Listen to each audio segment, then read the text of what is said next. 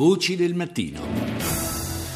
Oggi, in occasione della Giornata della Memoria, Voci del Mattino dedica una grossa parte della trasmissione alla Shoah. Quest'anno, fra l'altro, ricorre anche il 70° della liberazione del campo di sterminio nazista di Auschwitz-Birkenau.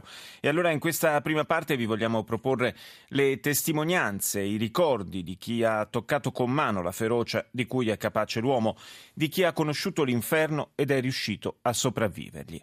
Sono le voci di uomini e donne internati ad Auschwitz quando erano bambini o poco più.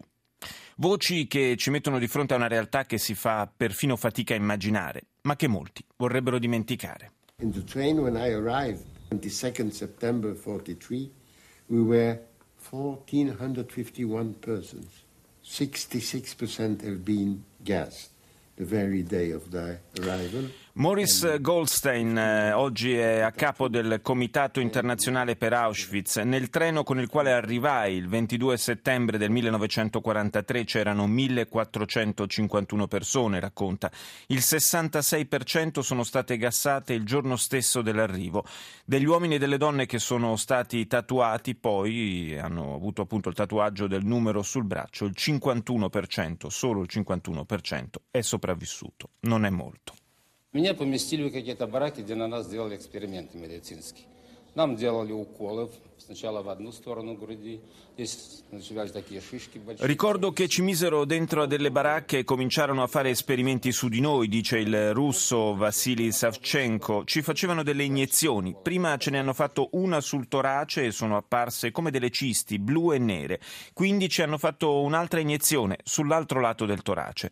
C'era un'infermiera, non so se polacca o ceca, che ci disse: se resistete a 3 o 4 iniezioni, poi sopravvivete. We had to ask the couple when they are coming.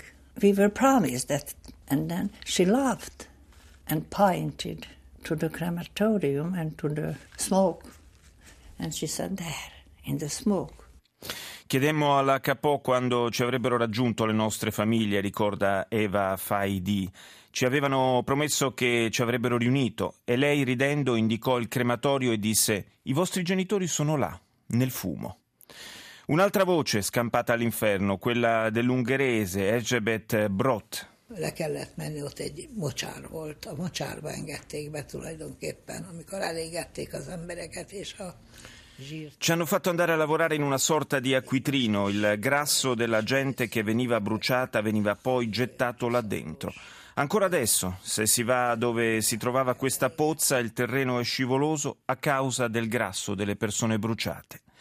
Da una sopravvissuta a un'altra, la polacca Zislava Wlodarczyk, che non può cancellare dalla memoria un'immagine terribile. Matka płakała jedna, nie moja, tylko mama też była wystraszona.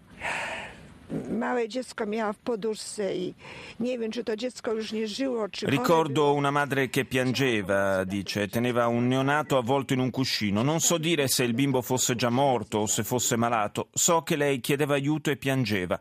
Una guardia si è avvicinata, ha puntato il fucile sulla nuca di quella donna e l'ha uccisa davanti a noi.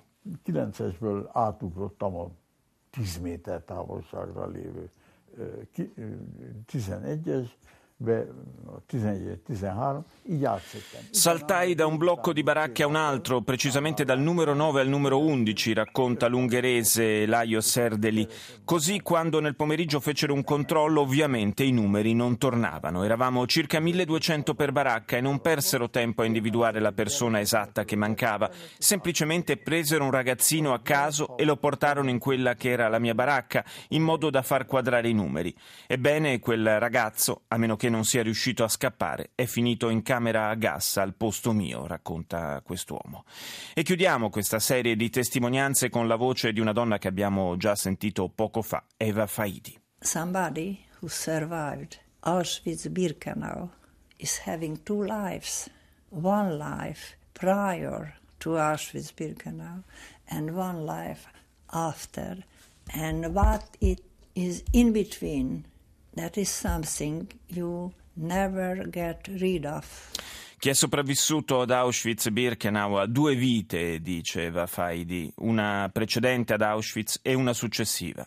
E quello che c'è in mezzo è qualcosa di cui non potrai disfarti mai.